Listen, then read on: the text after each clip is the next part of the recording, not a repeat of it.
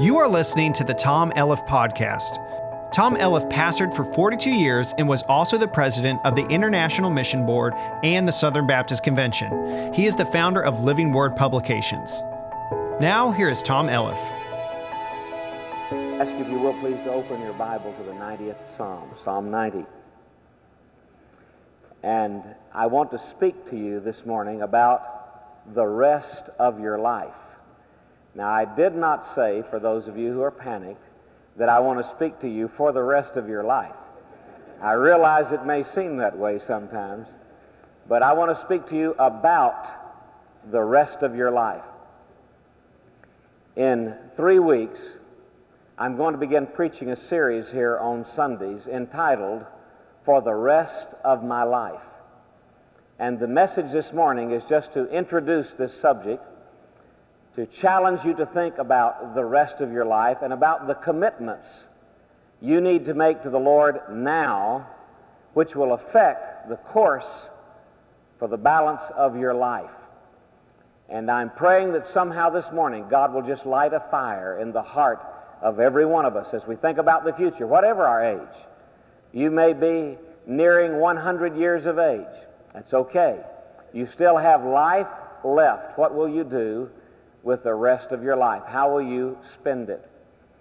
How will you give a good account for it? You may be here this morning and you're a teenager and you think to yourself, well, I'm going to think about those big, important decisions one of these days because I believe that one of these days God will start holding me accountable for my life. The reality is, young man, young lady, God is holding you accountable for every day that you spend right now in your life. It's not like God is going to place greater importance and judgment upon the years you spent when you were 50, or when you were 80, or when you were 30 or 40. He places great value upon the way you spend every day, including this day. And so now is the time to make decisions. Now is the time to make commitments for the rest of your life. I sat this past week with a friend of mine. Some of you heard during Starlight that I was going to go, in fact, was going to go preach a funeral for this man's wife, but our plane was canceled and I was not able to leave Oklahoma City the morning of that funeral. This man is an eminently qualified man in the legal profession. He has served as counsel to the United States Supreme Court. He has served as U.S. District Attorney. He now is involved in a very prominent, very successful law practice in the city of Denver. He, as a matter of fact, is one of several men who represent the legal causes and issues for the Focus on the Family organization. He is one of the men who was in the primary uh, movement, the original group that met, out of which was born what we call Promise Keepers. And so this man is very active as a believer in Christ. I had the privilege of baptizing him and baptizing his wife some years ago after they came to know the Lord Jesus Christ as their Savior. They're good friends of our family. And yet, four months ago, his wife was diagnosed with a very serious illness, and it seemed that no matter how they tried to treat this illness, that the ravages leading to death could not be stopped. And she went from being just a wonderfully healthy, vivacious, energetic person strong, faithful witness, mother of two and grandmother of three. Uh, she went from that in a matter of four months to the moment of her death, and that burial was two or three weeks ago. And so when we got to Denver, I called my friend. He drove up to the mountains where we were, and we sat across the table from one another in a restaurant and visited for over two hours. And about every five, six, seven minutes as we talked, something would be said something that would, would be done that would just bring the tears to his eyes, that would flow down his cheeks, and he would say, I don't know what I'm going to do with the rest of my life.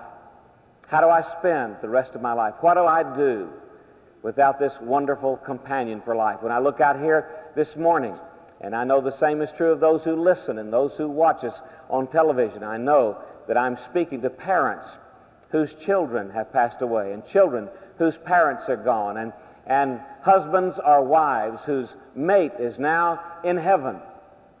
And I realize that for all of us, the time of death brings us face to face with the seriousness of this issue. What will I do with the rest of my life? Behind me is this beautiful floral arrangement, and it has been given to our church by Ralph and Rosine Spees and their family members who are here this morning.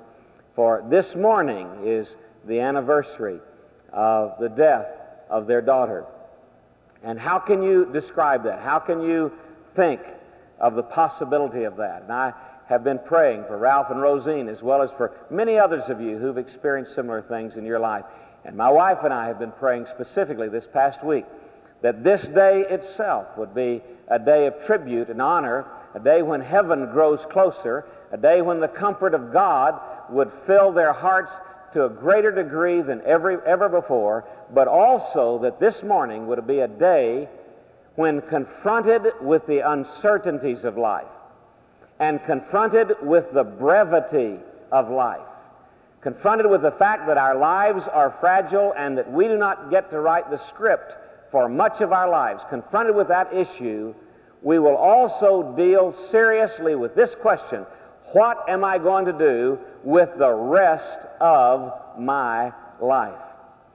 And I want to encourage you to consider some very serious issues this morning. And if you will, you have your Bible open to the 90th chapter of Psalms. I'm going to ask you to stand with me, and we're going to read the Word of God. And then I want to make several comments about it and then call us to a time of decision about the rest of our lives. How we spend the rest of our lives? This psalm is not a psalm of David, it is a psalm of Moses. It was written sometime after the 80th birthday of Moses. For you need to know that Moses did not come as the deliverer of the children of Israel until he was 80 years of age. That's why I say that sometimes we think, well, this is not an appropriate moment for me to consider what I am to do with the rest of my life. It was at 80 years of age that God radically altered the direction of Moses' life. Moses, for 40 years, grew up as the grandson of Pharaoh under the finest traditions of Egyptian scholarship rose to prominence in government and found himself leading some of the greatest combat sorties of the Egyptian army. That is a matter of history. At the age of 40, Moses sensed that as an Israelite, he ought to be a part of, of somehow dealing with the mistreatment of those people. His efforts were ill timed. He had to run for his life.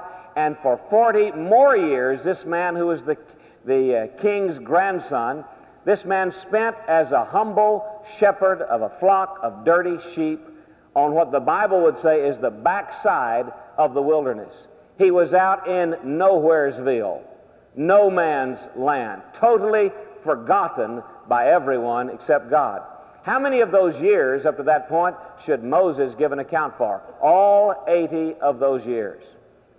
And then in his 80th year, Moses had that wonderful encounter with God, and God altered the pattern for the rest of his life.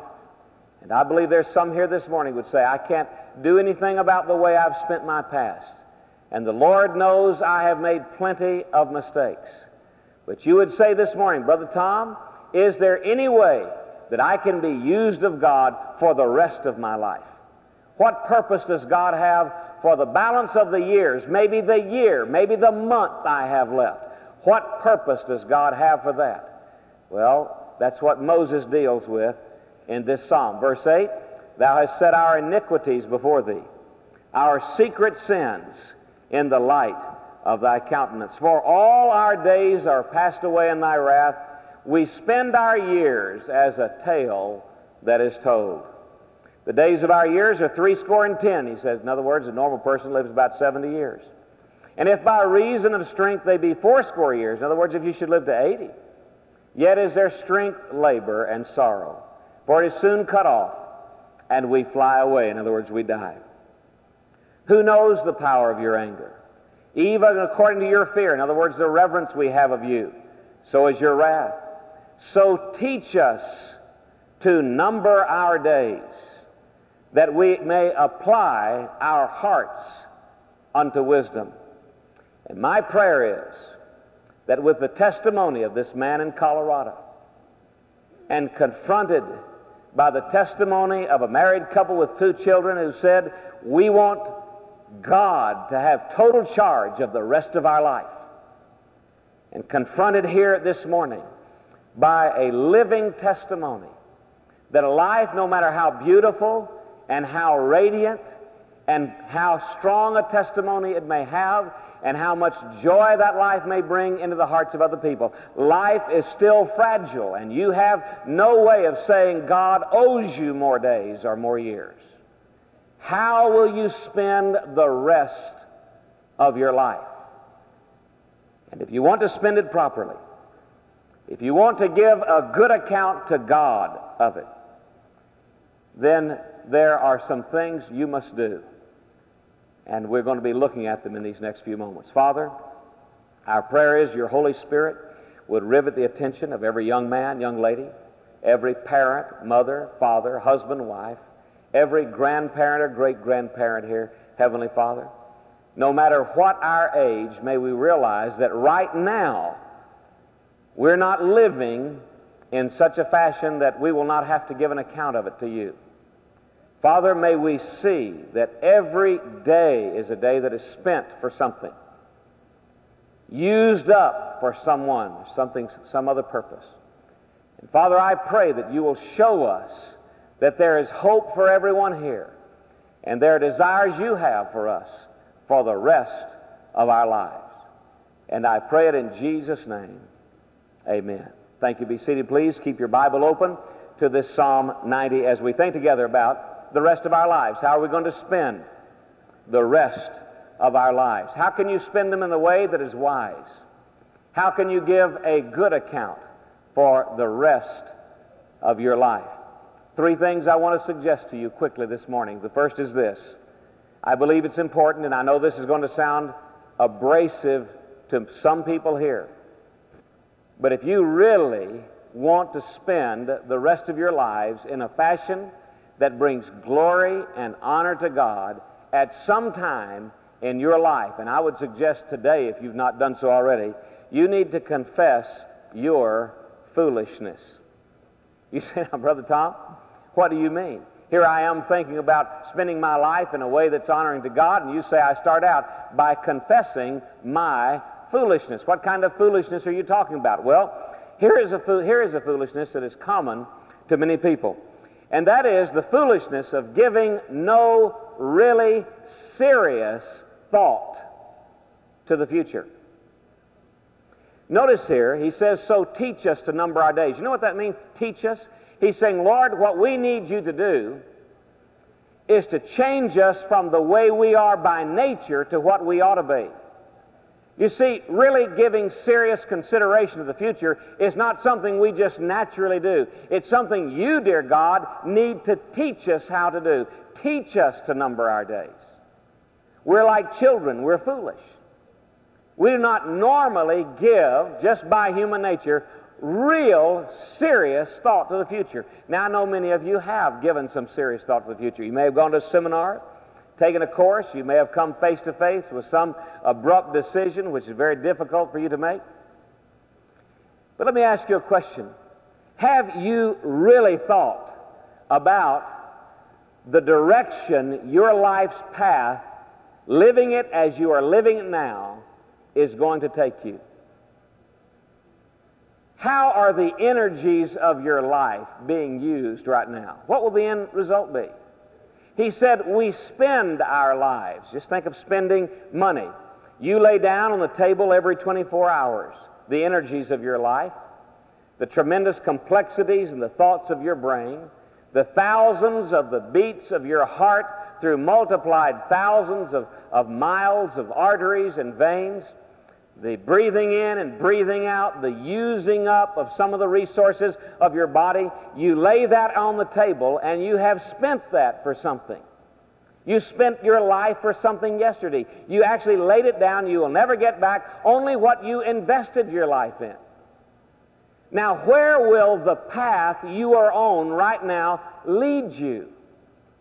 You see, we live in an era that is by nature uh, existentialist. Now, that's a long uh, $50 word, and I want to describe to you what it means. Over in Europe many years ago, they thought about how they had built and it had been bombed and they had built and it had been destroyed. And their whole history is a history of building and destruction.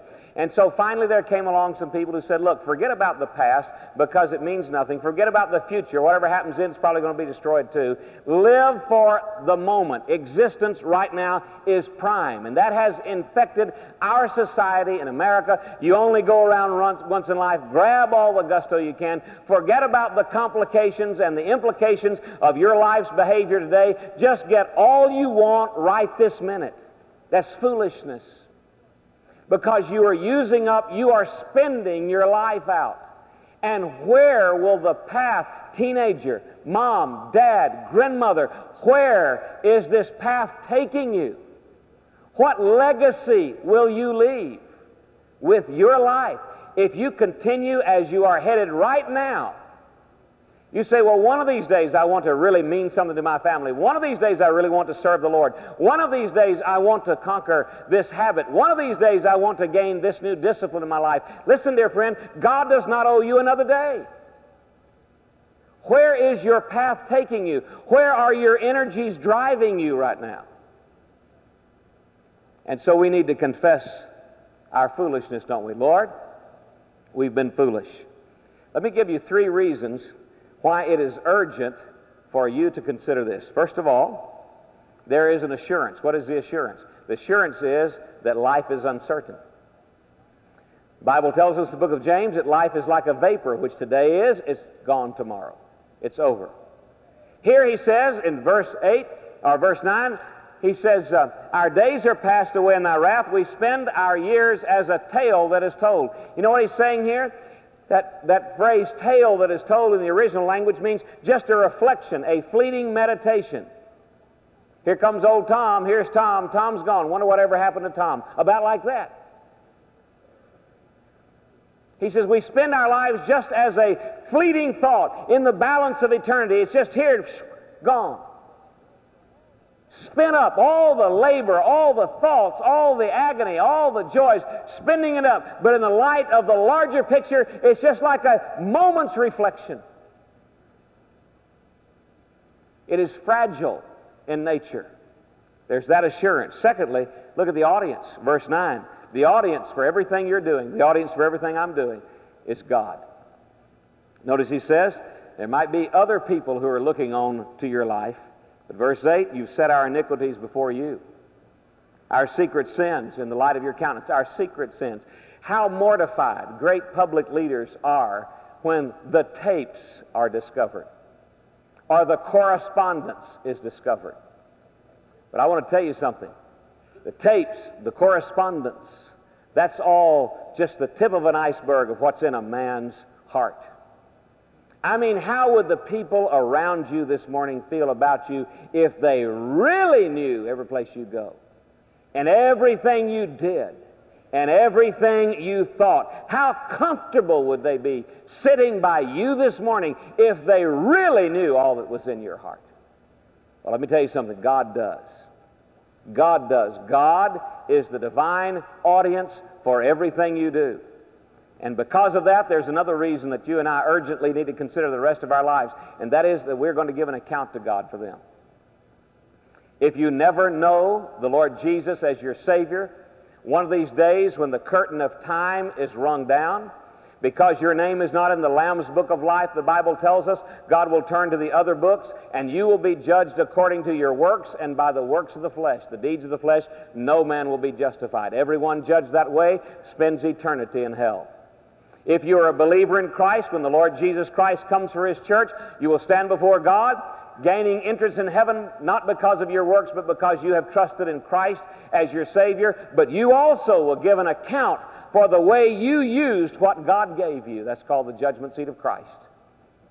You will give an account for the opportunities He sent your way, the challenges you received, the sermons you heard, the songs you sung, the nudges of the Holy Spirit to which you could have responded in your lifetime, you will be held accountable for all of those. And so we have this assurance life is brief. We have this audience. God is a witness to everything I think, am, everything I do. And God will hold me accountable. So isn't it foolish not to think about how I'm going to spend up the rest of my life? Confess your foolishness. Lord, I've been foolish. I've not given that much thought to the rest of my life. It's been centered around me. Centered around me. A lady told me this last week, I was, my wife and I were sitting across from them. She and her husband had gone through some troublesome times and horrible failure. And she said, In the midst of this, I discovered this great truth life is not about me, it's about God. And she said, We had just gotten to this point in our marriage where we just thought life was about us. How do we prepare? Where do we live? What do we drive? What, how do we look to other people? How much fun can we have in this life? She said, I begin to realize life is not about me, life is about God. And so we need to confess our foolishness.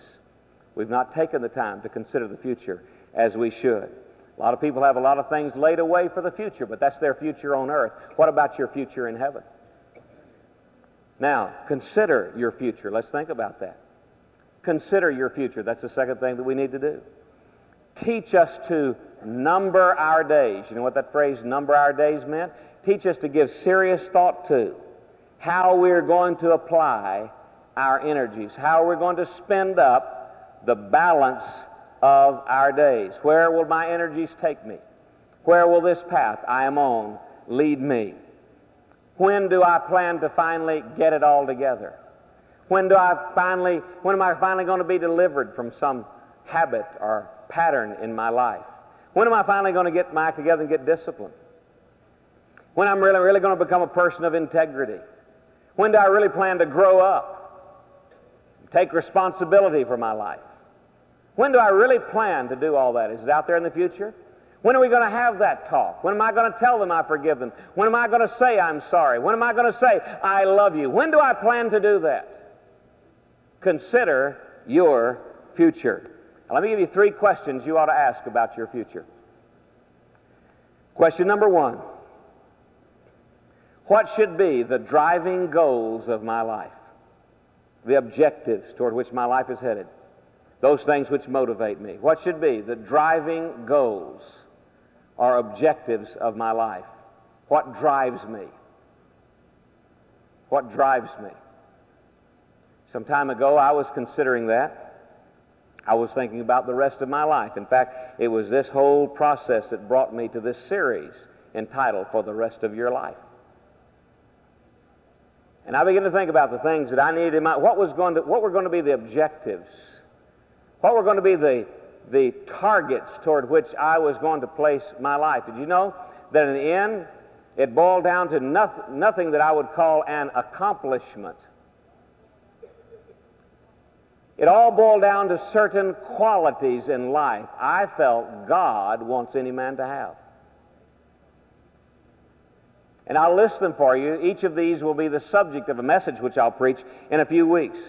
Here are my and are my objectives.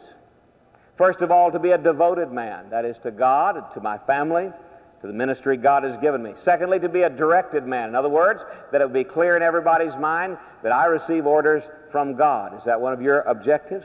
Number three, that I would be a decisive man. That is, that when God speaks, I would go. There are a number of people out here this morning. God's spoken to you. He's done you a favor. He's spoken to you more than once. You've yet to respond in the affirmative.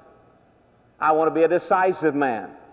God says jump. A friend of mine says, I want to say how high, not whether I should jump, all right?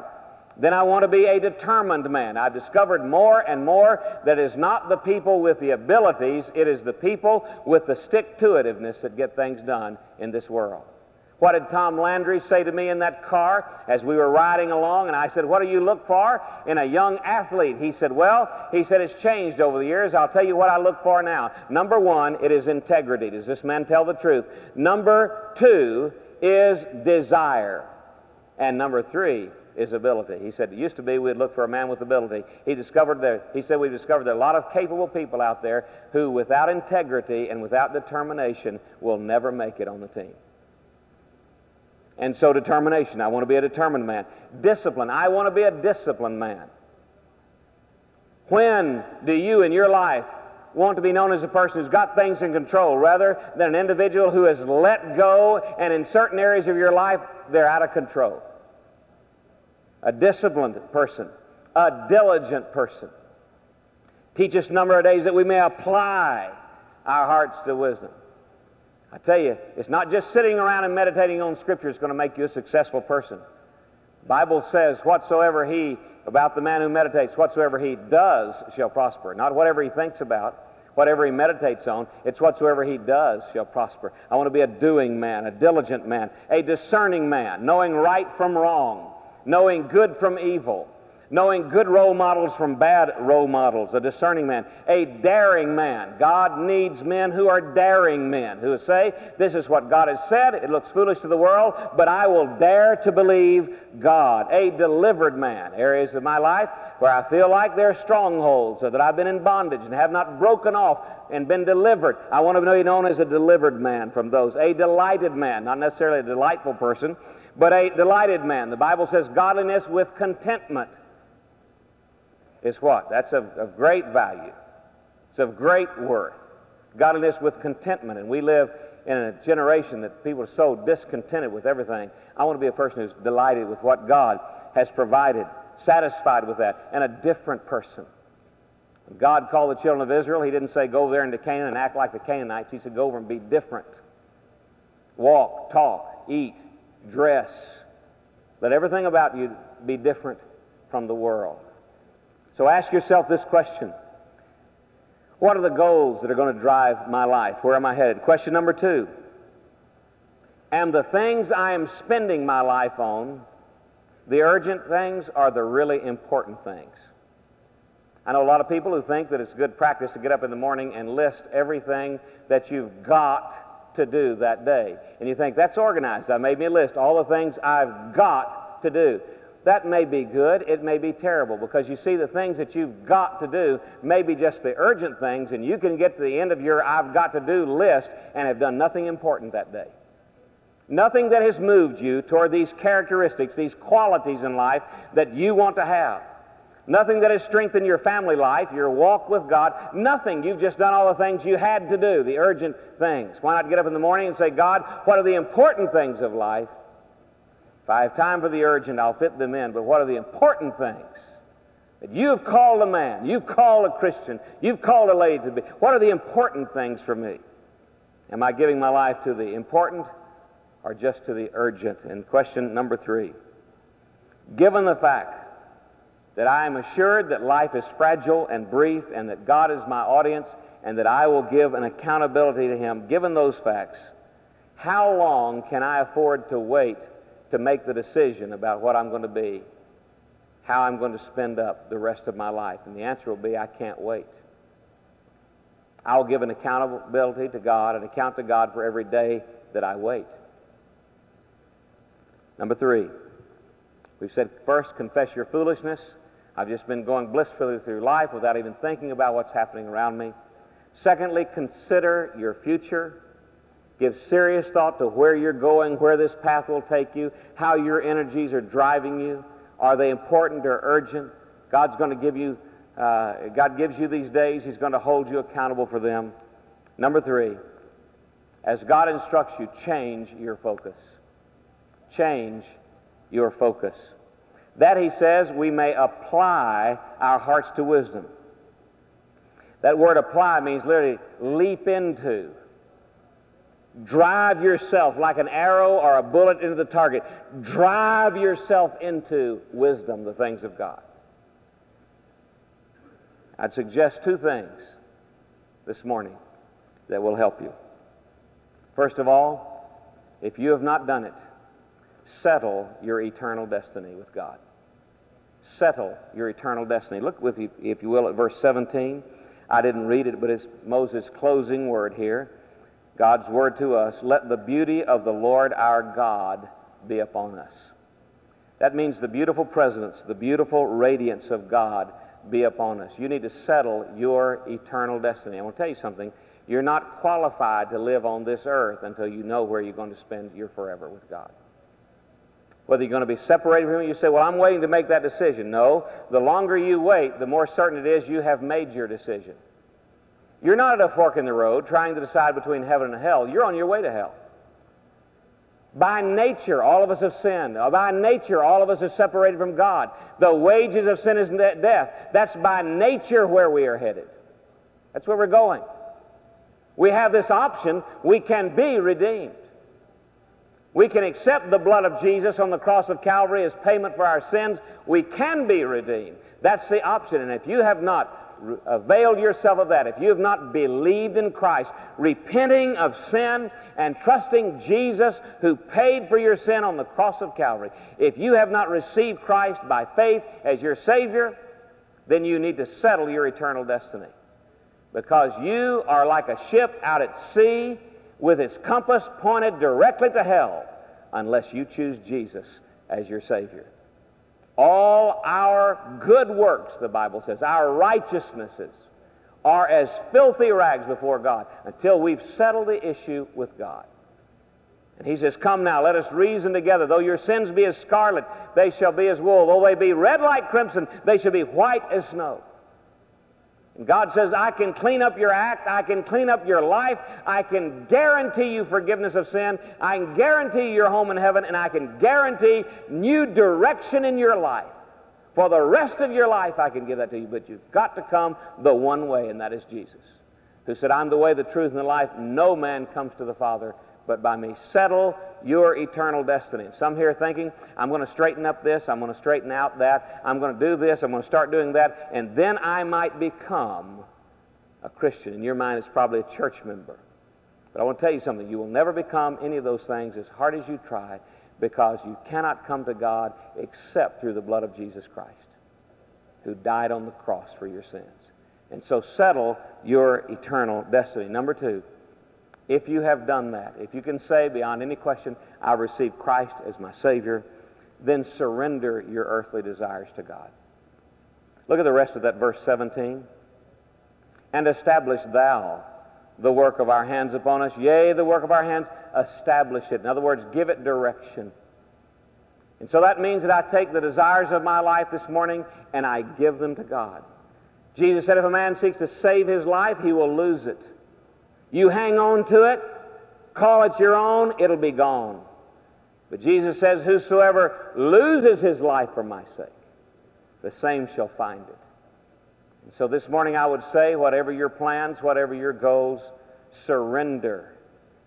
Surrender the rest of your life, your earthly life, to God. Give it to Him this morning. If God is prompting you, just that inner prompting of His Holy Spirit, look, here's the decision you need to make. Here's what you are to be. Here's where you are to go. Here's the direction of your life. Here are the qualities of your life for the rest of your life. Be decisive. Say, I will do that. I'll not wait any longer. I'll not fudge or contemplate or hesitate because the longer I wait, the more I'm saying no to God, which says I'm saying yes to the devil. And I'm not giving one more inch to the devil for the rest of my life, I want my eyes to be on the Lord Jesus as my Savior, looking unto Jesus, the author and the finisher of our faith. I'm going to look to Him with the rest of my life. Heads are bowed, eyes are closed, and I believe that all across this auditorium this morning there are people who say, God's speaking to my heart, and I want to come to Christ. And so this morning, the invitation is for you to come to the Lord and to agree with Him in regard to everything he may have said to you this morning. I cannot articulate it, but you know what's in your heart. For some of you, it may be that you need to receive Christ as your Savior or to join this church. For others, it may be that you have a hurting heart and, and that you've been cast upon a sea of confusion, and this morning you say, Look, I need to think about the direction of the rest of my life. I need to come to the Lord for help in that area. That's what I must do, that's what I need to do. And so the invitation this morning is very simple just come to the Lord. Just come to the Lord. In just a few moments, we're going to stand together. Our counselors are going to come right now. I'm going to ask them to come just this moment and stand right here at these aisles. You may want to come even now as God has prompted your heart from the choir, from the orchestra, from both sides. People are already coming. The invitation is for you to come to Christ. You may need to turn to a friend and say, Look, let's go. Maybe it's a family member. Let's join. Let's give our heart to God. Whatever the decision is, in your heart, I would urge you this morning to come to the Lord, to say yes to Him. Heads are bowed, eyes are closed. Let's stand. As people are coming, heads are bowed, eyes are closed. I want to lead us in prayer. The moment I say amen, the choir is going to begin singing this wonderful old hymn of invitation. You can join them if you'd like, just as I am, without one plea, but that thy blood was shed for me, that thou bidst me come to thee. Lamb of God, this morning, I come. I'm just coming to Christ. Father in heaven, I pray, trusting that your Holy Spirit, moving in power in this place, will bring people to this altar. Some to find a counselor. I want to trust Jesus as my Savior. Some to say, look, we want to join this church. Others to come and pour out their hearts to you and say, look, I just need God for the rest of my life. I'm spending up my life. I want it to be useful to Him. Oh God, bring people to this altar. I pray in Jesus' name. Amen. We sing together. Many people have already come. Would you join them right now? Here's my